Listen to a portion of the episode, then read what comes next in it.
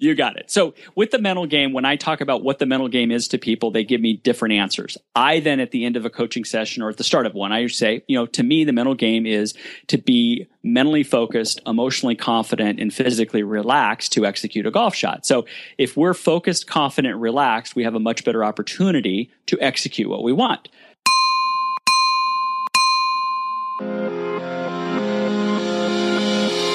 Welcome to the Habits to Goals podcast with Martin Grunberg. It's time to take control of your life. Are you ready to achieve goals faster and more consistently than ever before? You need the habit factor. You're listening to Habits to Goals, the podcast that helps you create the habits that lead to success. And here is Martin Grunberg. All right, fantastic. I am thrilled you're tuning in for this interview with Rick Sessinghaus. He is a peak performance coach, a former pro golfer. He trains within the corporate arena and he uh, works with aspiring pro golfers. He's a fantastic character guy. He's known as golf's mental coach. He's been named a top coach in Southern California. He's a former editor of Golf Tips magazine. He's written an incredible book called Golf the ultimate mind game, and really it's a great, easy read. The incredible thing is, all the tips translate, of course, whether you're on the golf course or not. And certainly when you get into the performance arena and the mentality behind peak performance, he has spent thousands of hours digesting and analyzing what it takes to perform not just under pressure, but your best when it matters most. So I'm not going to belabor the setup any longer. I'm thrilled you're joining us and let's meet Rick. All righty. Habits to Goals listeners, thank you so much for joining me. Today I have a real treat. Rick Sessinghaus, a peak performance coach, consultant, a former pro golfer, and I might add, since it occurs to me, a habit factor certified coach. Uh, Rick, it is terrific to have you on the show. How you doing today? I'm doing wonderful. Thanks so much for having me on. It's great to have you on. Um, I think you know how we kick off the show with the GTR, the Good Things Report. Yes. Would you like I'm, to go first, or shall I? I'll go. Sweet. You know, I love focus. I love focusing on what the good stuff's been happening. It keeps me uh, keeps me motivated, keeps me in a good mood. And uh, you know, this past week was fantastic on both a personal and professional level. Uh, it was spring break for my kids. I have three children, ages 16, 12, and 9, and having them home and, and doing some fun stuff, everything from, from golf to going to see Batman versus Superman to going to the beach for a, a birthday party for some friends. I mean, it was just one of those weeks you go, oh, it's a great week to connect with, uh, with the family and everybody was in a great mood and it was just it was just a great week and then professionally i, I started a new gig working for a uh, uh, consulting for a, a, bank where I did uh, started some leadership and performance training. That's be about a four month uh, process with them. So that was fantastic. A great group of people and about a six a six hour training I gave uh, last Monday. So it's it was a great week. Incredible, and I, I feel like you you might have read my my GTR because it's exactly the same thing, man. I did not realize my kids and unlike you with three, I have just two, but uh, I didn't realize they were going to have two weeks off. Oh. And, uh, anyways, it's been just great family time, and now I think we're gonna we're gonna wrap it up here as Thursday and Friday approaches. We're gonna head out to Palm Springs, and who knows, maybe maybe Daddy will get to play some golf. So yeah, that's Sounds my good. GTR. great. Um, so you, first of all, and what I didn't even say in the open, former editor of its Golf Tips magazine, correct? That is correct. And yes. one of my favorite books for those of you who enjoy golf. It's, I believe it's just called Golf, the Ultimate Mind Game.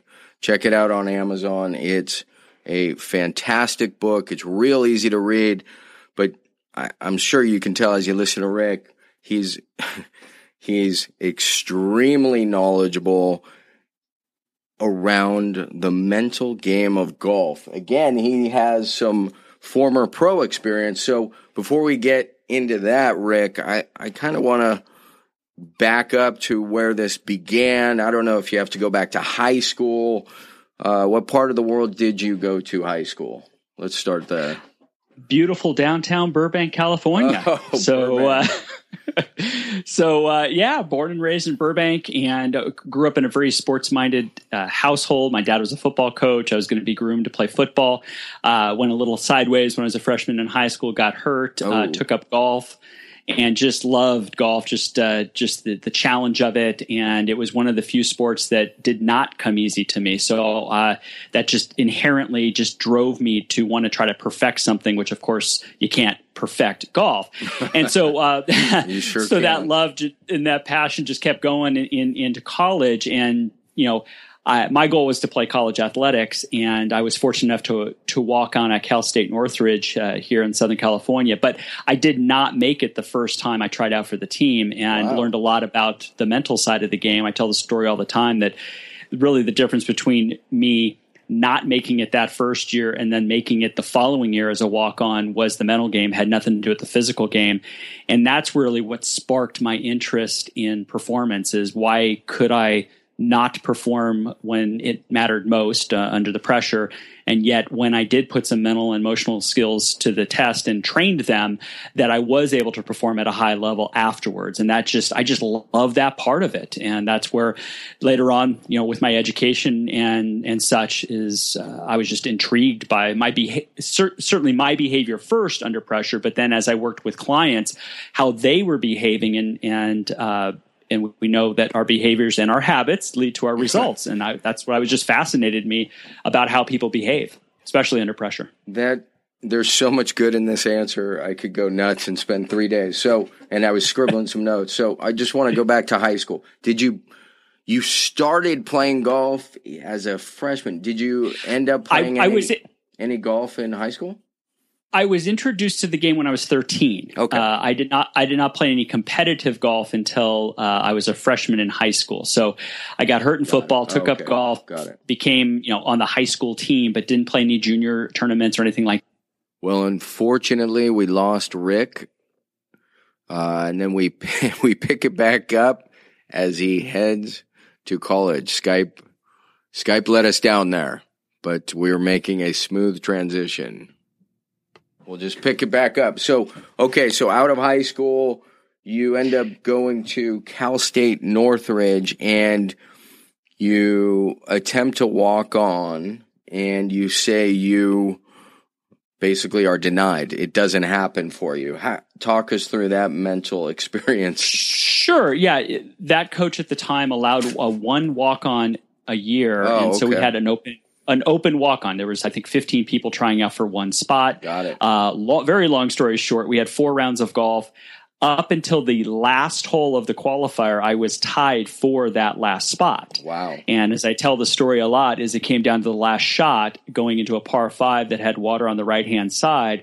And um, I dumped it in the water. Mm. And so for 71 holes, I played at an extremely high level, did not hit that poor of a golf shot until when I needed it most, where I started focusing on what I didn't want, which was the water, and I started focusing too much on the future, and my physical body changed. I got I got literally nervous. Yes, I got anxious, but I also um, became you know just doubting and and and and just think again what I didn't want to happen, and so that became kind of a microcosm of what was going on and saying wait a second i train on the right range i do all these other things however when I needed it most, it wasn't there.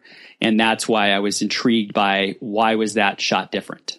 Yeah, and as you dissect that experience, you know, certainly now, and I'm sure you've recounted it hundreds of times in in your speaking engagements, it's it's obvious and now you're you're reflecting upon it with the wisdom and perspective to identify all those you know, kind of breakdown points, if you will, like right. where your attention goes from the present to the future, where your where your physiology changes, where your mindset, where you're looking, you know, the focus. Correct.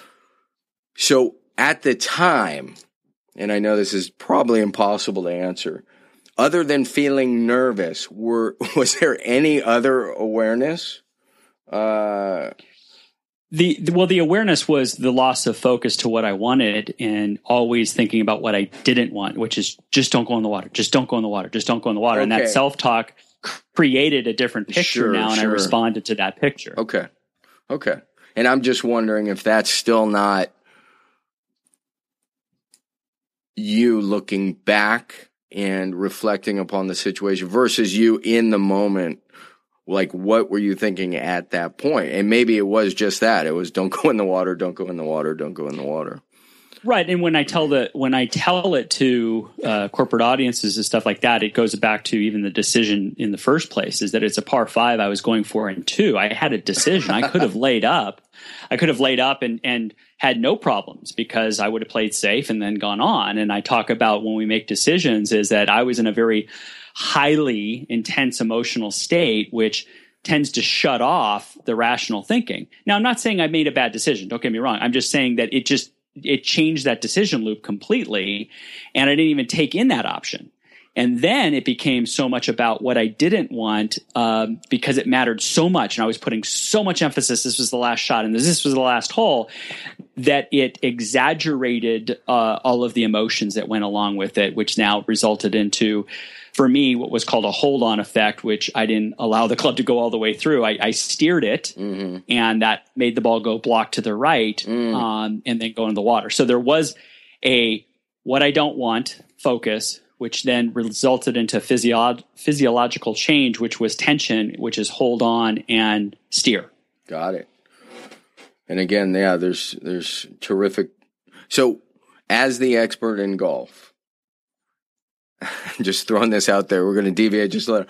As it relates to golf, the game of golf, how much of it, as a coach and a former pro, how much of the outcome is weighed by decision and choice?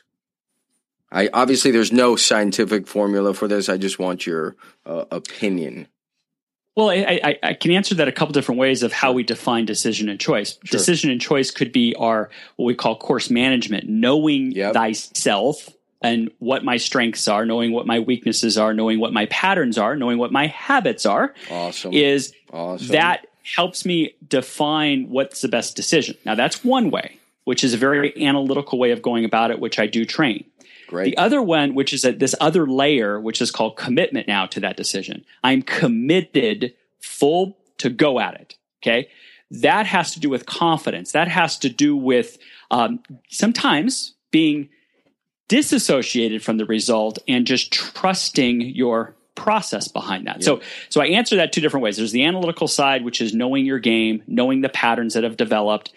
And then there is once I've made a decision, I am going 100% and I'm going to commit to that. And that's a different skill set, uh, which has to do with experience and trust and letting go that is probably a little more challenging to teach. The first part is pretty analytical. The, the, little white ball doesn't move, the target doesn't move, so your variables are pretty much fixed and you can teach somebody some good decision making. But that last part of fully trusting and committing to that decision opens up another can right. of worms with people. So so let's check up right there. So there I'm almost certain there are listeners who do not golf. And that yes. is okay because a couple of the big takeaways here and the first is that golf is a wonderful parallel for life. In fact, yes. You know, that's kind of the title of your game. It's it's golf, the ultimate mind game. Well, life could be the ultimate mind game, right?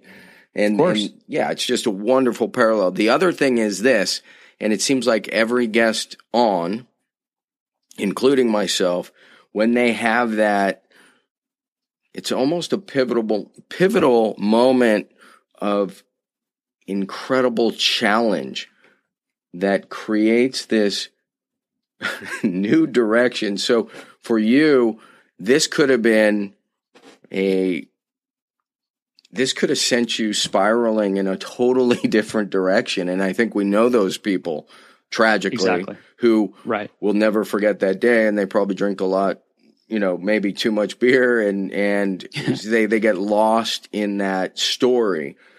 Correct. You changed the story and it not only led to a book, but a career. And now you're sharing these, uh, principles and ideas with, with people and again, how they transcend golf and are applied to life. So, I mean, I just, every, every time you break down something about golf, I'm, I'm hoping the listener sees these direct parallels with life. So I'm just going to say one quick thing with the know thyself. That's, that's a perfect, a perfect answer as it relates to how you make decisions. What is your strength? What is your weakness? What, what should you do? What shouldn't you do? And again, it translates perfectly to golf. So, but if you were to look at a person's score, if, if somebody shoots a, a hundred, how many, right. well, that's not probably, I'm trying to figure out the best way to phrase it. What I, I've often said as I'm make a bad decision on the golf course is, is something like, you know, 90% of this game is, is about your decision making. And I know it's not that high. So that's kind of where I was going. I wanted to hear what you have to say. Well, I may answer slightly different. So when I did my master's thesis, it was about um, mental game training for beginner golfers which uh-huh. was wasn't utilized as all because beginner golfers are all taught about physical skills first, so they have some level of competence before we can get into the mental side. And I was arguing, wait a second, we have to introduce mental game skills from day one. We have to introduce Genius. having a target and visualizing it and those type of things. However, as our physical skills um, increase and they improve, the mental game becomes even more important. And it's an interesting thing as your skill set improves, sometimes our ego gets in the way and sometimes that can actually cloud our decision making. And we have other elements that come into play of competition and wanting to uh, impress other people. And there becomes this other, you know, as you peel back the onion, that decision making is, we look at it as analytical, but really when you look at it and i ask people why they made that decision sometimes there was other interferences that went along with it or mm. they were again trying to impress somebody else and that got them out of knowing what was best for that moment which is whether it's a understanding your cause and effect but certainly looking at hey if i go to plan a i will probably succeed 80% of the time but plan b that's enticing that risk but i'm only going to do it 20% of the time but that could add another two strokes to my round so that's if you're emotional, that's very difficult for people to make that type of decision making process. So there is certainly know your game, but now are you in the correct emotional state to make that decision also?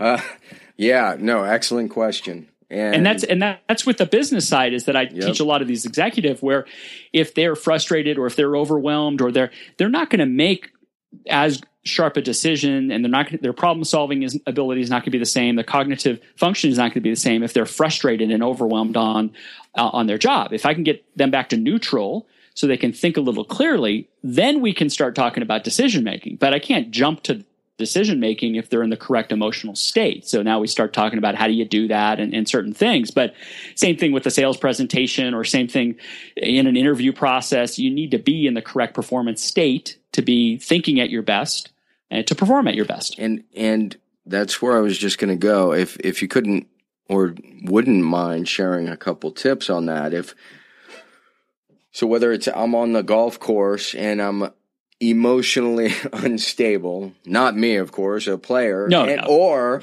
or you something went sideways at the office and then you got to go present to a client. Um, are there a couple tips or tools that you can share that might help sure. help one regain that emotional equilibrium? Correct. Well uh, most people we have to think about what triggers an uh, emotional response in the first place and a lot has to do with results or expectations of what how something should have occurred. Ooh, and once we put those expectations out there that sales call should have been a close. I should have got that person to sign. They right. didn't. I am mad. I can't believe they asked me this question. And they have that story now that kicks in and now they're frustrated they're down on themselves and yet they have another sales call in 10 minutes. Right. And so we talk about rebooting the system. Now in golf, we have routines. And these routines are a form of behaviors that are habits, right? Yep, yep. That help us. of habits. You got it. So now we're doing breathing, we're doing visualization, we're doing practice swings, we're getting into the shot in the same way.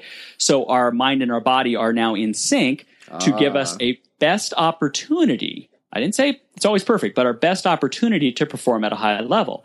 In the business setting, I have a poor result. I get frustrated. I get angry. Well, first I got to call kind of like a mini timeout like they do in sports and just say, okay, right. I need a two minute, I got to reboot the system. Let's do some, some breathing, control that, control my physiology think about what I learned from that. Maybe I learned that I wasn't prepared for that sales call. Maybe they asked me a question I wasn't ready for and and not just put it on them. It's like, okay, I can learn from it. That's my biggest thing. I had a big hot temper when I played a lot of golf is that I didn't learn from right. and learn from my failures and I know failures is, you know, you're not supposed to use that word, but I do. I didn't do what I wanted to. So it wasn't the result I wanted if I didn't learn from it, of course, it would keep cycling and keep going. Right. But if I could look back and say, hey, why did that occur? Can I learn from it? That helped me ask better questions, helped me now get better answers. So that was one thing is I utilized questions. Breathing was to help regain my physiology. Right. And then asking good questions of what I want now in my next block of performance. So in this case with the sales call, I have another sales call. Okay. Who is it? What are some of their needs? Let me get their contract out. Let me start thinking about how I can focus on them and what's my intention. So I'm visualizing, hey, I want them to sign on the dotted line. And now I'm thinking of present, a little bit future, certainly, but the present state I need to be in for this new client instead of rehashing what I just did. Right. Same thing with golf. I hit a bad shot and I keep beating myself up. It's hard for me to to reboot the system for the next shot because I'm still beating myself up. So those parallels happen all the time from golf to the business world. That's fantastic. And and trying to remember the the coach that mentioned pointed out that the best wide receivers are the ones, you know, in football who have the shortest memory. they're they're just able to immediately forget the drop ball. Correct. So it doesn't impact the next play. Correct. Um, and I love what you were saying about letting go of expectations going into a performance. Um, I can think of numerous times where if the attention and focus is on the outcome, you, me, one is entirely lost um, with the present moment and it can be totally debilitating to the performance. So releasing yes. the expectations. And then the final comment real quick is when I think routine now, the, the one thing that comes up in my head is the basketball player and the free throw because yes. there can be you know, 8 million screaming fans and there can be whatever puppets in the background and balloons and horns and the guy just whatever it is spins the ball, bounces it 3 times. You know, each one of them has their own routine, but when I listen to you break that down, it's exactly that, isn't it? It's it's putting them in this almost mindless state where everything becomes automatic and so they bounce the ball two or three times and everything just turns into automatic and then they make their free throw. Um, taking their mind, exactly taking right. their mind entirely out of the performance or mostly exactly. Yeah. Right. So we're trying to take somebody from their left side of their brain, their analytical side, and putting them in the right side of the brain, which is subconsciously the automatic, exactly what you're explaining. Huh. So there's a interesting thing with basketball because I do use that analogy all the time. Oh, great! Is S- Steph Curry? He goes out there and he can shoot from basically anywhere, right? And he has people guarding him. He's off balance, and Dude, I cannot fo- stop talking about that guy. unbelievable, right? Yeah, unbelievable. So you have somebody he's guarded, he's off, he's off balance, and all he cares about is the hoop. That's his target, yeah. right?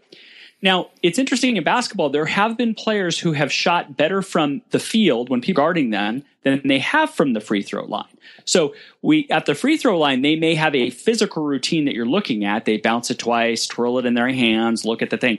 But you don't know what with them mentally because nobody's guarding them. It's the first time in their basketball it's non-reactionary before they have to react to all the thing that's happening. Guess what? It shuts off a local mind they just react and guess what? They hit these unbelievable shots. Yep. on the free throw line nobody's guarding them they're in complete control. It's like golf.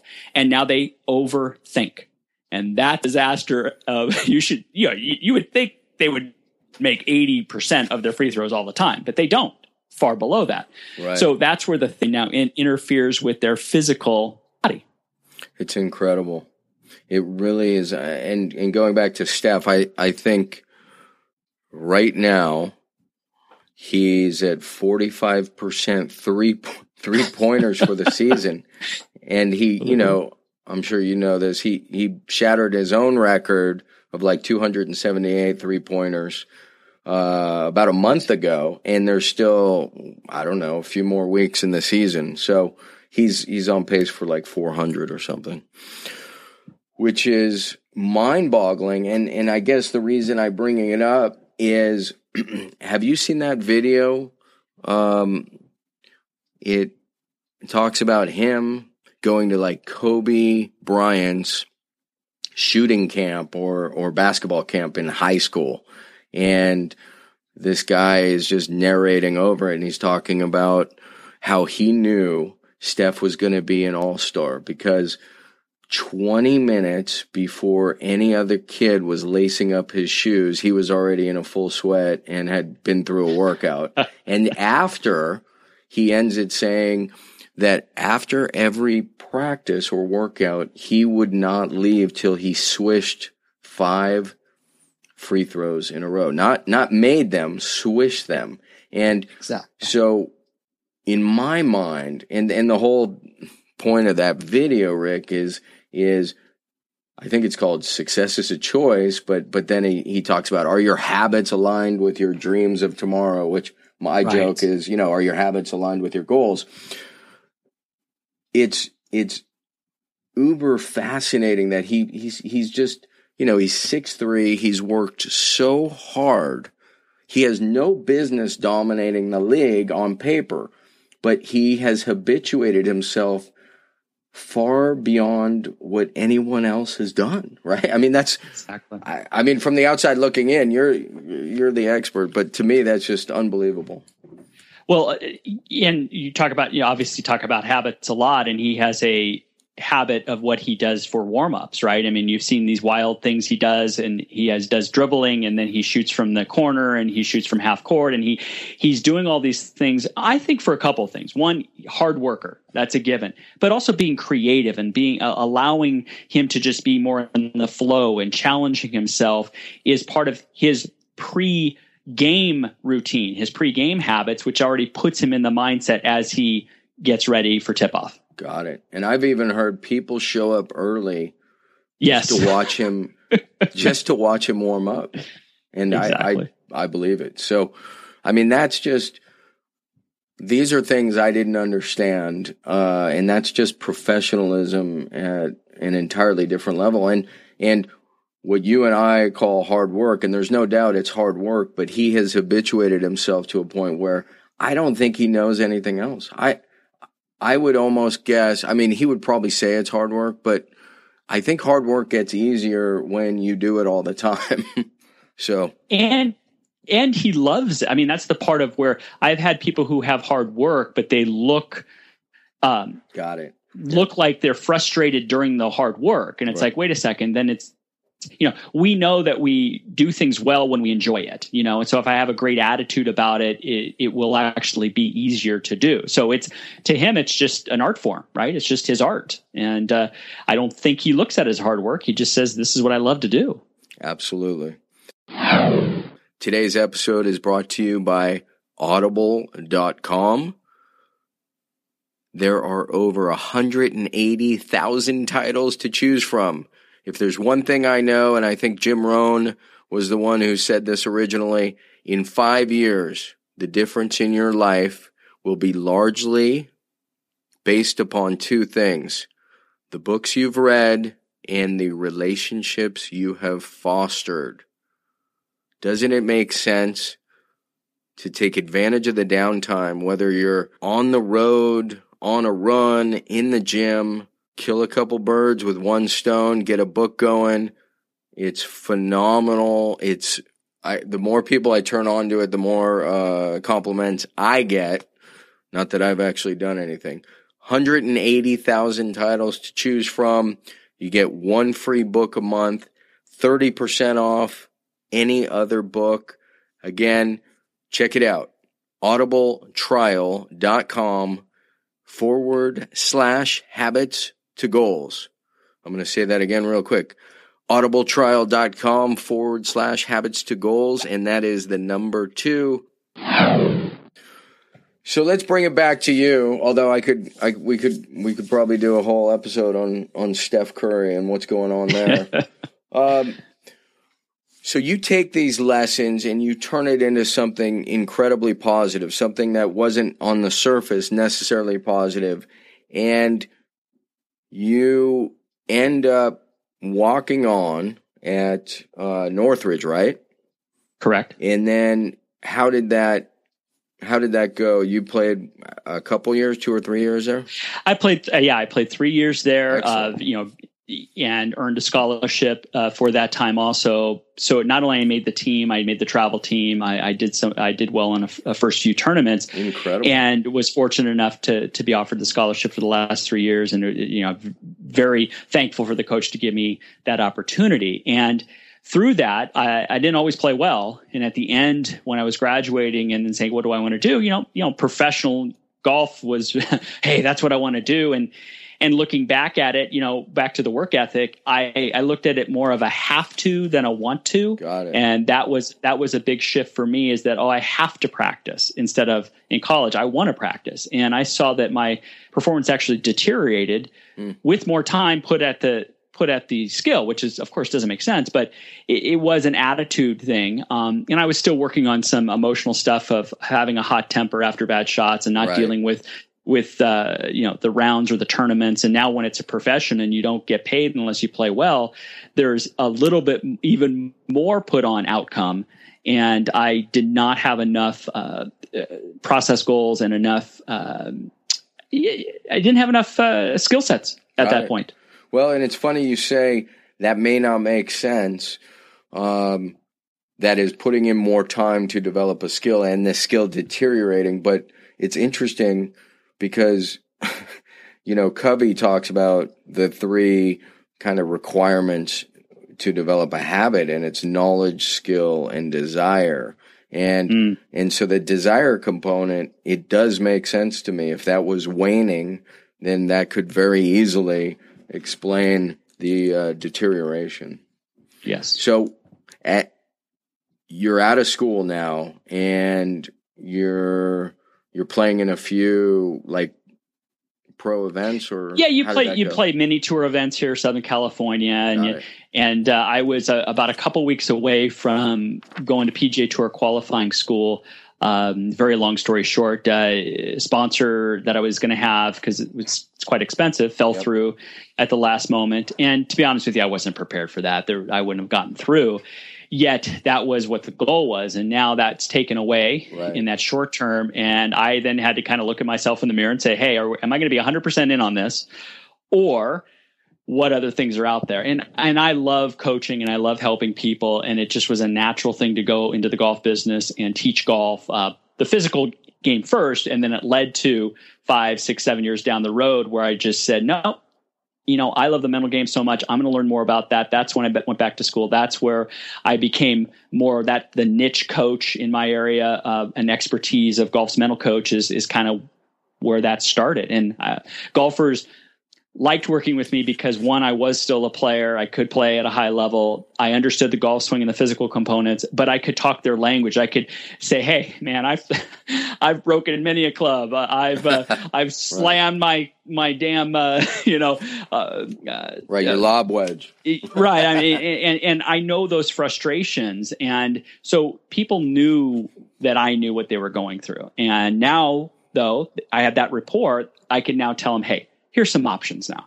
And I found I had a pretty good success rate with golfers because uh, because of that. And it wasn't all about education stuff like that. Is that uh, I had good rapport with them. Um, I just didn't say, "Hey, think positive and everything's going to be great," you know. And, and they understood that. So they understood it had to be trained, though. And that's again why, you know, I loved your book with Habit Factor and stuff like that. Is that I always knew training something, of course, required repetition. But if we could break it down even more so to understand why are we doing this certain activity right. and what is that leading to, was very powerful. That I took from from your first book, and what I've applied definitely in my coaching is we can certainly have outcome goals, and I want to do blank, but we have to reverse engineer that so we understand what, what can I do on a daily basis and actually sometimes an hourly minute by minute basis.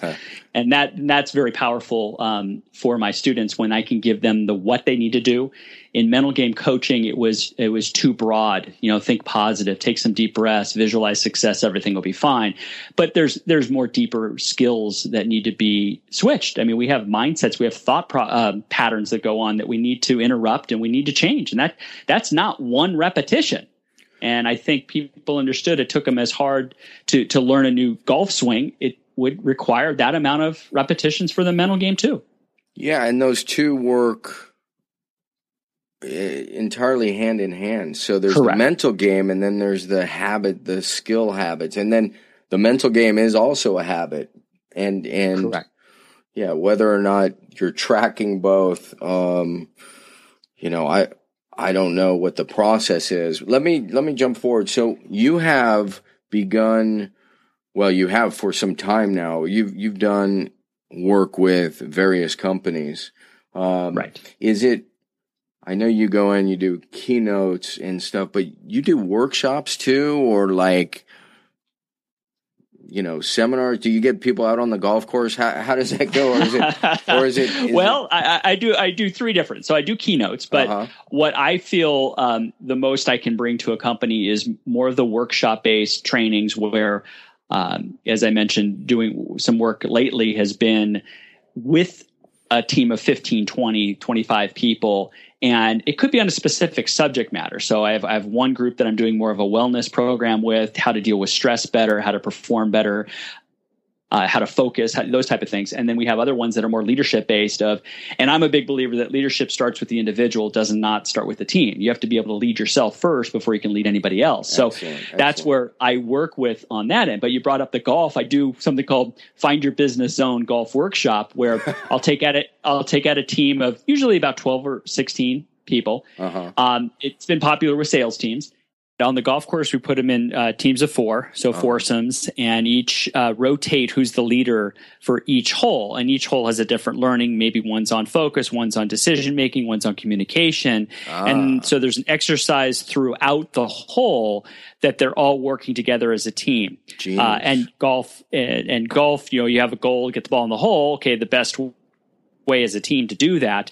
And everybody does have different skill sets, not only golf wise, but but also in their mental and and even their business environment what comes into play for these exercises. Are, are they playing best ball?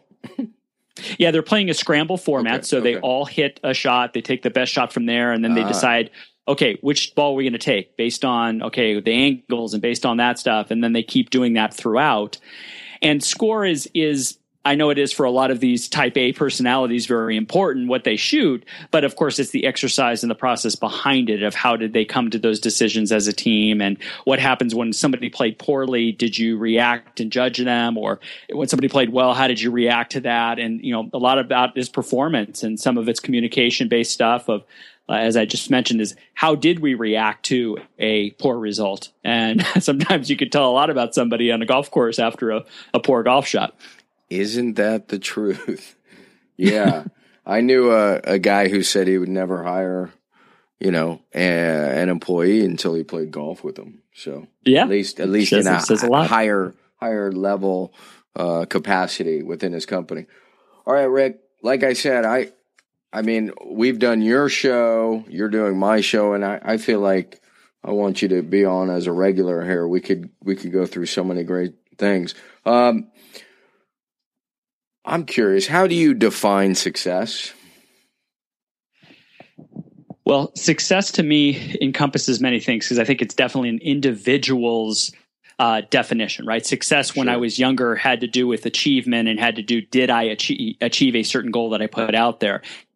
As I've gotten a little bit older, I'm in my mid 40s. Um, success also has a fulfillment part of it too. Is that an outcome can feel hollow and shallow sometimes and when there's a fulfillment behind it of uh, of enjoying that process and um, and, and pushing myself. To me, success is about you know embracing those challenges and seeing that I'm a little bit better today than I was yesterday in in whatever role you're in. So I'm, I'm a big proponent of roles in our life. Is certainly as a business uh, owner, but as a parent and as a spouse and as a, in the community and friends, I want to be in that role 100 percent when I'm when I'm there. And that to me is being successful. I've had problems uh, for my own issues of being overwhelmed and muddling roles together, you know, coming home uh, from work and then trying to be a parent, but I'm still on my, my phone and I'm still trying to get emails, but I'm trying to still talk to my kids. I was failing at both of those at the Got same it. time. So it's being fully engaged in the role I'm at at the moment to me is success. That's a great, great way to look at success. And, and, I also love the comment that it changes over time. Um, I think it's Ali's quote was if if if the man at 50 views the world the same way as he did at 20, then he's wasted 30 years of his life. And I like that. Yeah, I mean, I really like that you involve this idea of roles and getting a little bit better every day and and how it it's you're accepting that it's free to evolve over time. So I love that. Um, I'm adding a few, not yet, but but we're going to go through our kind of standard questions, and then I'm going to throw in a few curveballs, uh, just because you're a golf expert. Favorite books? When you think of a transformative book, something that's really been impactful uh, to yourself personally or professionally, uh, one or two books maybe that come to mind? Sure. I would say that there's been three. The first one that had the most impact on me was Unlimited Power by Tony Robbins. Okay. And uh, that to me was kind of these, uh, this kind of this manual for uh, belief system change and, and so on and so forth.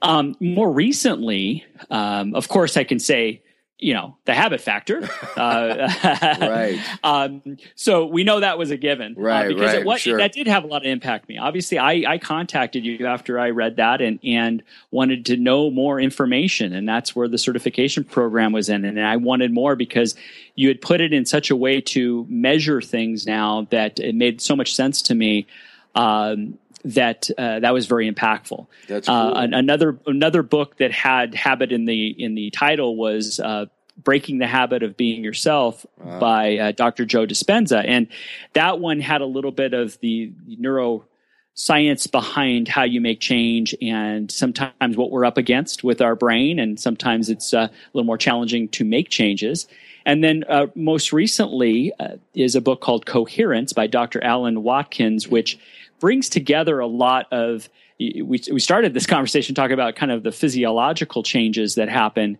and that is as a result of the mental and emotional. And i loved how he kind of put all these things in talking about coherence is that we're putting everything in sync. My mental my emotional my physical are now in coherence and i can perform at a high level. And he works with a lot of executives. So i loved that book to put science put psychology put yeah, self-help kind of all in, in a great package.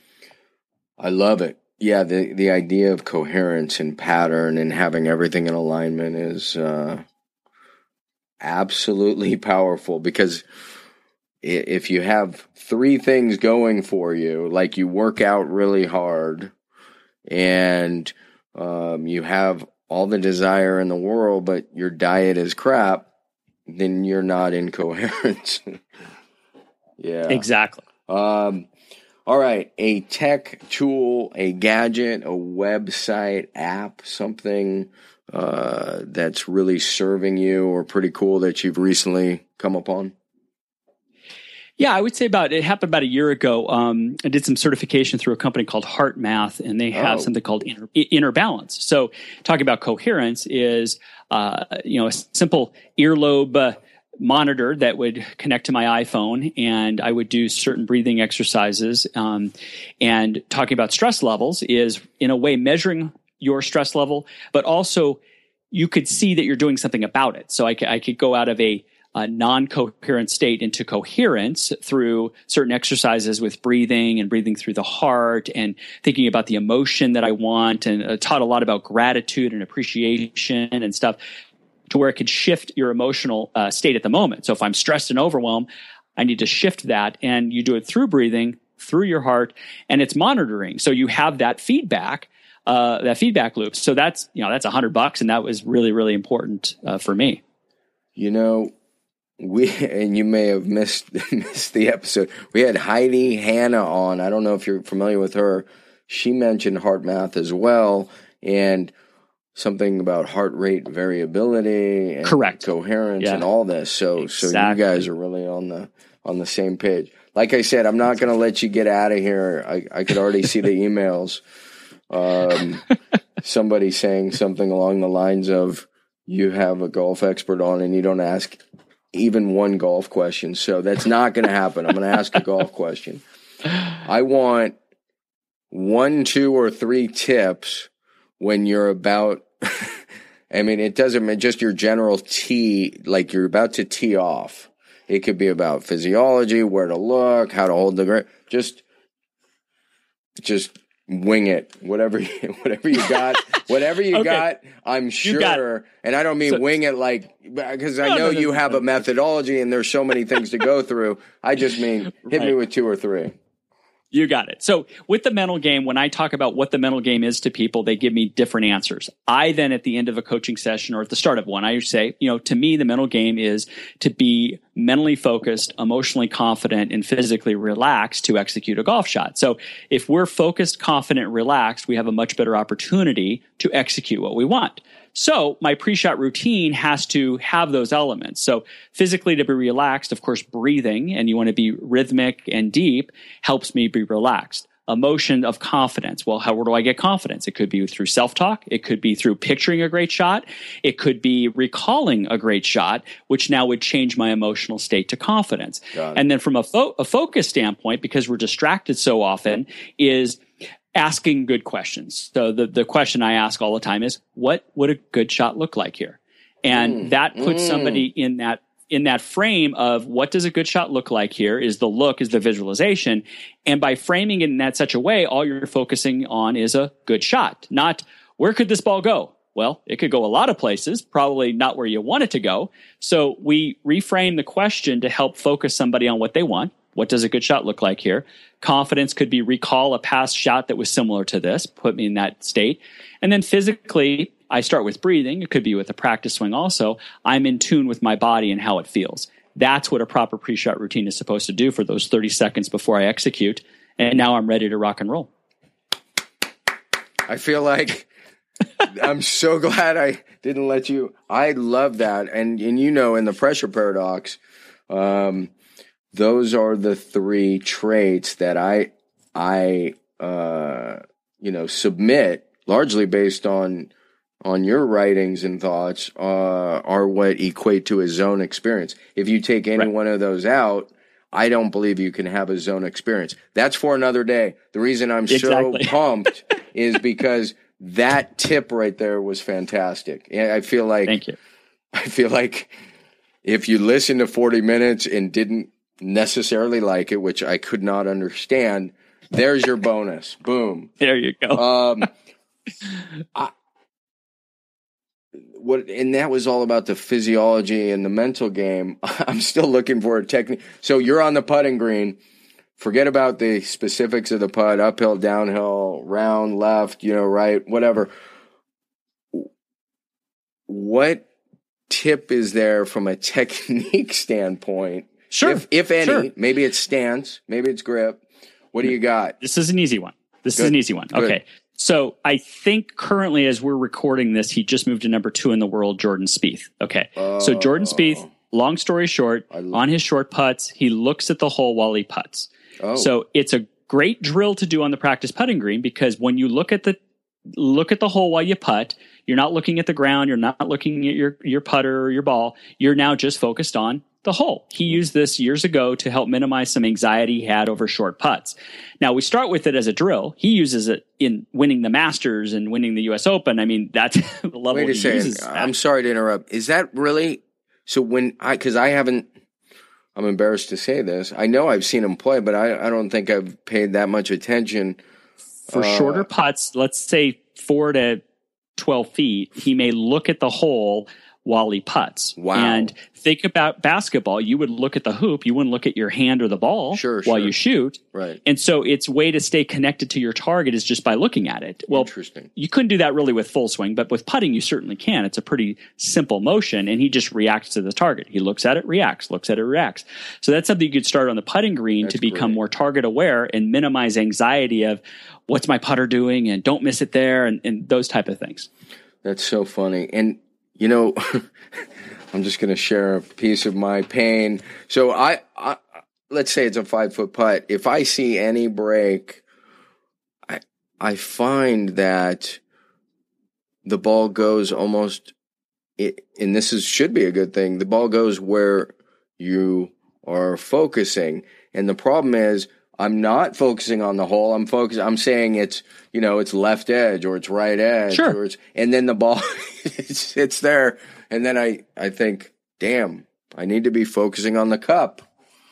So Well, yeah, I mean, there's different ways to do this, but but um, you're right. You could certainly look at a intermediate target of where you want the ball to run past, or you can change the image of where the hole is. But your attention is now on something that is Uh, external and it's target oriented instead of being coming back to the analytical side and saying, "Oh, I don't want to miss this" and don't want to do those type of things. Right.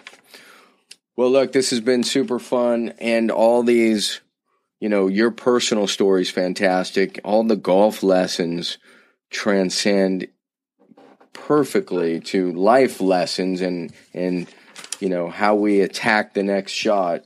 Which reminds me of another quote: "What's the most important shot in golf? the next shot." The next shot, Um, exactly. I don't know who said that. Was that Arnold Palmer or somebody? Um, all right, here we go. So before I let you go, is there anything, you know, from a website, an app, a book, anything you want to promote, a tool, a technique, somewhere we can point your fans? Because I know you have thousands more now.